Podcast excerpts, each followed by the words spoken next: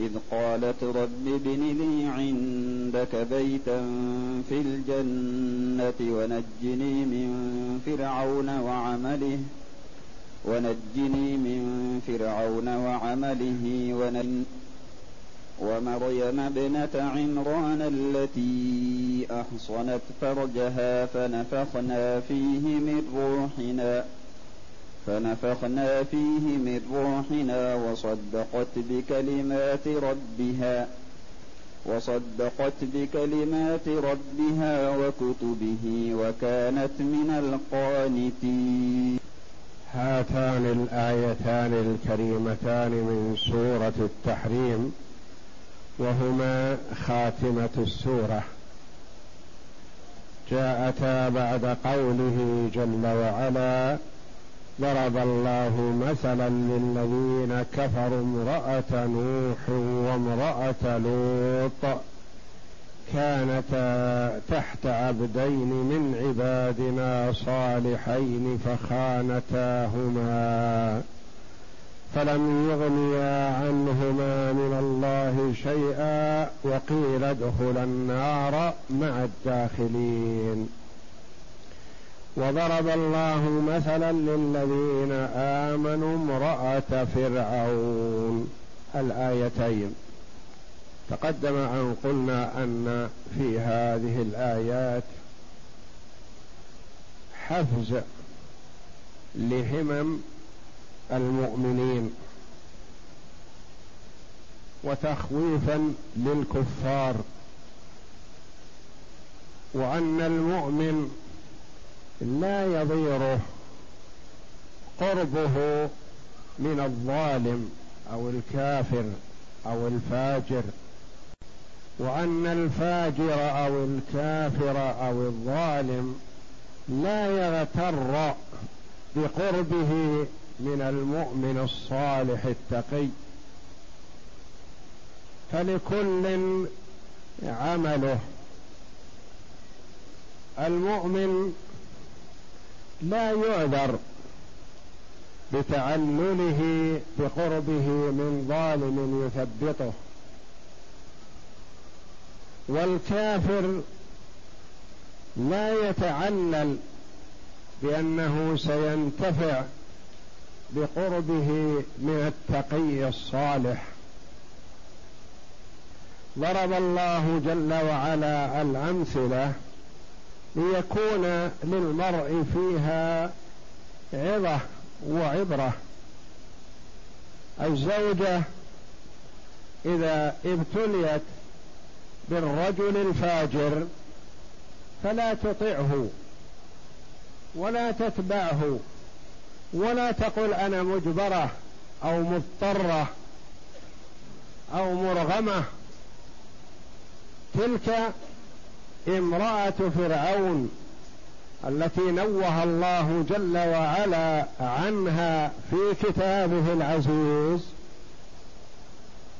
كانت تحت أشقى وأفجر عباد الله في وقته وما تعللت أو تعذرت بأنه يصرفها عن دينها أو يمنعها بل صبرت حتى على التعذيب الشديد. كما قال الله جل وعلا وفرعون ذي الأوتاد كان يضع أربعة أوتاد فيربط كل عضو من أعضاء امرأته في واحد وتعذبها العذاب الشديد ويأمر زبانيته بأن يعذبوها وما ضارها وما ضرها هذا وما تعللت أو تعذرت لأنها مضطرة لا. بل صبرت وأراها الله جل وعلا بيتها الذي سألته في الجنة أراها إياه وهي في الدنيا. وكانت الملائكة تضللها. من الشمس ومن عذاب فرعون. والرجل أو المرأة الفاجران الكافران لا يتعللان بأنهما سينتفعان. بالصالح يقول الولد مثلا أنتفع بأبي أو تقول الزوجة أنتفع بزوجي أو يقول الزوج انتفع بزوجتي زوجتي صالحة وتقية ومطيعة تنفعني. كل له عمله. ولا يعذر أحد بأحد ولا يغتر أحد بأحد.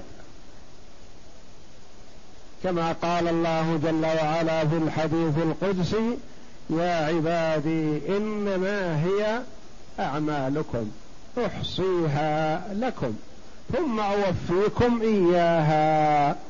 فمن وجد خيرا فليحمد الله الذي وفقه على ذلك. ومن وجد غير ذلك فلا يلومن إلا نفسه لا يلوم إلا نفسه هو الذي ترك العمل الصالح واختار العمل السيء. وضرب الله مثلا للذين آمنوا امرأة فرعون. هي آسية بنت مزاحم. قيل إنها من بني إسرائيل وقيل إنها من العمالقة من أو من قرابة فرعون. وعلى أي كانت هي؟ فهي فقد أثنى الله جل وعلا عليها في كتابه العزيز. ووفقها وألهمها بأن سألت الجوار قبل الدار. سألت جوار ربها فأعطاها الله جل وعلا ذلك. كانت رضي الله عنها عندها فراسة. وعقل وإدراك فميزت وعرفت صدق موسى على نبينا وعليه أفضل الصلاة والسلام وكان تربى في بيتها وفي حجرها. وقالت لفرعون قرة عين لي ولك لا تقتلوه عسى أن ينفعنا أو نتخذه ولدا وهم لا يشعرون. وكان فرعون اللعين يقتل أولاد بني إسرائيل كلهم من أجل موسى. وسلم الله جل وعلا موسى وتربى في بيت فرعون وفي حجره. الله جل وعلا لا غالب ولا راد لما أراده سبحانه وتعالى. ينجي من شاء من عباده بما شاء. ويهلك من شاء من عباده بما شاء. أهلك النمرود العاتية الطاغية بالبعوضة. وأهلك فرعون بالماء الذي كان يفتخر به. وهذه الأنهار تجري من تحتي أفلا تبصرون؟ يظن بغطرسته ويموي على الناس أنه هو الذي أوجدها. فجعل الله حتفه وهلاكه فيها. إذ قالت رب ابن لي عندك بيتا في الجنة. لما اشتد عليها العذاب من فرعون ابتلى وامتحان من الله جل وعلا لعباده. الذكور والإناث الصغار والكبار. والرسل والصالحين وغيرهم يبتليهم الله جل وعلا. وقد قال عليه الصلاة والسلام أشد الناس بلاء الأنبياء ثم الأمثل فالأمثل.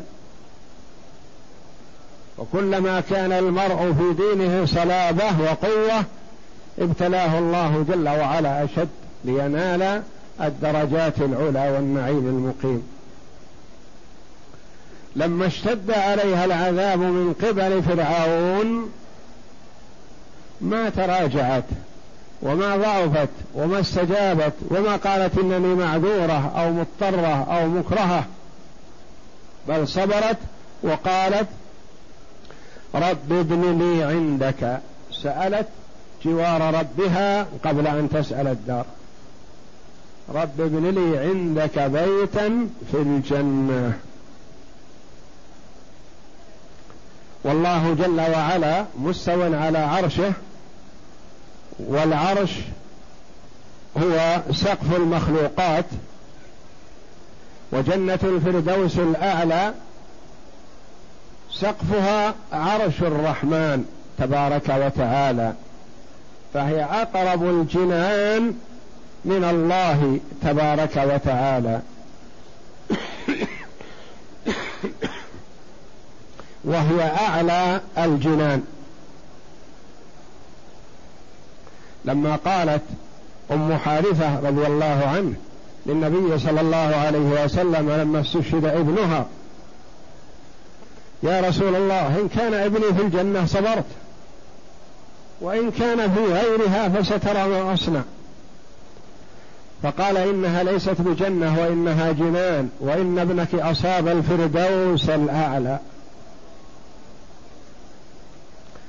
ونجني من فرعون وعمله.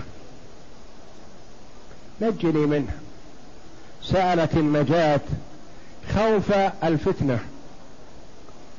والمؤمن يسأل الله جل وعلا الثبات عند الفتن والسلامة من مضلات الفتن. لأن الفتن كثيرة وما من امرئ يغدو في أهل ومال إلا وهو في فتنة. فلا يسأل المرء السلامة من الفتن. يعني أن لا تمر به فتنة وإنما يسأل الله النجاة من مضلات الفتن. لأن من الفتن من تكون سبب لسعادة المرء. وعلو منزلته في الدار الآخرة. كما قال الله جل وعلا إنما أموالكم وأولادكم فتنة. يفتن بهم المرء فإذا أدى حق الله فيهما أخذ الدرجة العالية. وإذا ضعف ولم يؤدي حق الله جل وعلا خسر الدنيا والآخرة. فالمرء ما يسأل الله السلامة من المال والولد وإنما يسأل الله السلامة من مضلات الفتن. لأن العاقل ما يقول اللهم لا لا تعطني مالا ولا ولدا أحيني بلا مال ولا ولد. لا وإنما يسأل الله النجاة من المضلات التي تضله وتصرفه عن دينه. ونجني من فرعون وعمله. لأن عمله سيء ومقارنته والمقاربة منه سوء وشقاوة فهي تسأل الله العافية من ذلك. فقبض الله جل وعلا روحها وما أحست بالعذاب الذي يعذب به زبانية فرعون وأدخلها الله الجنة فهي كما ورد تأكل وتشرب في الجنة. والشهداء يختلفون عن غيرهم من الأموات لأن الشهداء أحياء عند ربهم يرزقون. ونجني من فرعون وعمله شاملة بدون تخصيص نوع من أنواع العمل. ونجني من القوم الظالمين قوم فرعون ومن حوله. كلهم ظلمه فهي ما سألت النجاة من فرعون وحده وإنما سألت السلامة والنجاة من كل ظالم عنيد. ففرج الله لها عن بيتها في الجنة فرأته وقبض الله روحها. ففي هذا حث للمؤمن والمؤمنة بالجد والإجتهاد في طاعة الله جل وعلا ولا يعلل لنفسه أو يعذر نفسه بأنه معذور لقربه من كذا أو لكونه في كذا أو نحو ذلك وإنما يجتهد حسب الطاقة. والله جل وعلا يثيبه على ذلك ويصبره على تحمل الأذى. قال وهذا مثل ضربه الله للمؤمنين أنهم لا تضرهم مخالطة الكافرين إذا كانوا محتاجين إليهم. كما قال تعالى لا يتخذ المؤمنون الكافرين أولياء من دون المؤمنين ومن يفعل ذلك فليس من الله في شيء إلا أن تتقوا منهم تقاه. قال قتادة كان فرعون اعتى أهل الأرض وأكثرهم فوالله ما ضر امرأته كفر زوجها حين أطاعت ربها ليعلموا أن الله تعالى حكم عدل لا يؤاخذ أحدا إلا بذنبه. وعلى المؤمن إذا أحس بشيء من المضايقة أن يتوجه إلى الله جل وعلا. فمن أنزل حاجته وفاقته بالله سد الله فاقته. ومن أنزل حاجته وفاقته بالناس لم تقض حاجته ولم تسد فاقته. يقول الله جل وعلا ومريم ابنة عمران. ومريم ابنة عمران التي أحصنت فرجها. مريم ابنة عمران التي نذرت أمها ما في بطنها محررا. والدة مريم نذرت إن كان أن ما في بطنها يخدم بيت المقدس تجعله خادما لبيت المقدس تقربا إلى الله جل وعلا. كانت تظن أنها تلد غلاما يمكن أن يكون خادما في بيت المقدس فولدت مريم. فالله جل وعلا استجاب لها ونشأ مريم نشأة صالحة وفرغها للعبادة فتبتلت في العبادة رضي الله عنها. ويبين الله جل وعلا ما حصل من المعجزة لها في أن الله جل وعلا رزقها ولدا بدون أن يكون لها زوج. ومريم ابنة عمران التي أحسنت فرجها. مثل آخر. للمؤمنة التقية الصالحة المتعففة. أحسنت بمعنى حفظت فرجها عن الفواحش فلم يقربها أحد وتبتلت للعبادة فلم تتزوج. فنفخنا فيه من روحنا. أرسل الله جل وعلا جبريل عليه السلام فنفخ كما قال المفسرون رحمة الله عليهم نفخ في جيب درعها نفخة بأمر الله جل وعلا فوصلت بإذن الله إلى رحم مريم فكان منها عيسى عليه الصلاة والسلام. فعيسى عليه الصلاة والسلام روح من الأرواح التي خلقها الله جل وعلا. فنفخنا فيها من روحنا. فالإضافة هنا إضافة مخلوق لخالقه كما يقال بيت الله وناقة الله. وليس أن الله جل أن عيسى عليه السلام بضعة من الله تبارك وتعالى تعالى وتقدس وتنزه فعيسى عليه الصلاة والسلام خلق من خلق الله وروح من روح الله. يعني خلقه الله جل وعلا كما خلق سائر الأرواح. فنفخنا فيه من روحنا. ماذا كان موقفها عليه السلام؟ وصفها الله جل وعلا بأنها صدقت وصدقت بكلمات ربها وكتبه. آمنت وصدقت وآمنت بالكتب المنزلة من الله جل وعلا وتبتلت للعبادة ولم تخرج عن طاعة الله جل وعلا. مع تأثرها الشديد حينما أتت بعيسى متوقعة أن قومها سيصفوها بما هي براء منه.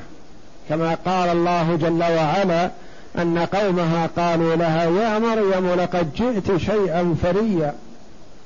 شيء عظيم. لأنهم يرونها متمثلة للعبادة وجاءت بولد. من أين يكون هذا الولد؟ ما كانت متزوجة. يا أخت هارون ما كان أبوك امرأ سوء وما كانت أمك بغية. ما لك أصل من الفساد؟ من أين جبت هذا الولد؟ وقالت رضي الله عنها من شدة تأثرها وخوفها من الفضيحة ومن أن تنسب إلى ما هي براء منه يا ليتني مت قبل هذا وكنت نسيا منسيا. لأنها عرفت أنها ستبتلى البلاء العظيم وستوصف بما هي براء منه. يا ليتني مت قبل هذا وكنت نسيا منسيا. فما تعدت وإنما صبرت وآمنت بما جعل الله جل وعلا على يدها من خلق هذا النبي الكريم وصدقت بكلمات ربها وكتبه. كتب الله جل وعلا المنزلة على موسى وصحف إبراهيم وزبور داوود الذين هم كلهم قبل عيسى ثم الإنجيل الذي نزل على ابنها عيسى على نبينا وعليهم أفضل الصلاة والسلام. وصدقت بكلمات ربها وكتبه فهي صديقة رضي الله عنها كما قال الله جل وعلا عنها وأمه صديقة. وكانت من القانتين المطيعين لله جل وعلا والقنوت دوام الطاعة أو كثرة أو طول القيام في القراءة وقوموا لله قانتين. فعن ابن عباس رضي الله عنهما قال قال رسول الله صلى الله عليه وسلم أفضل نساء أهل الجنة.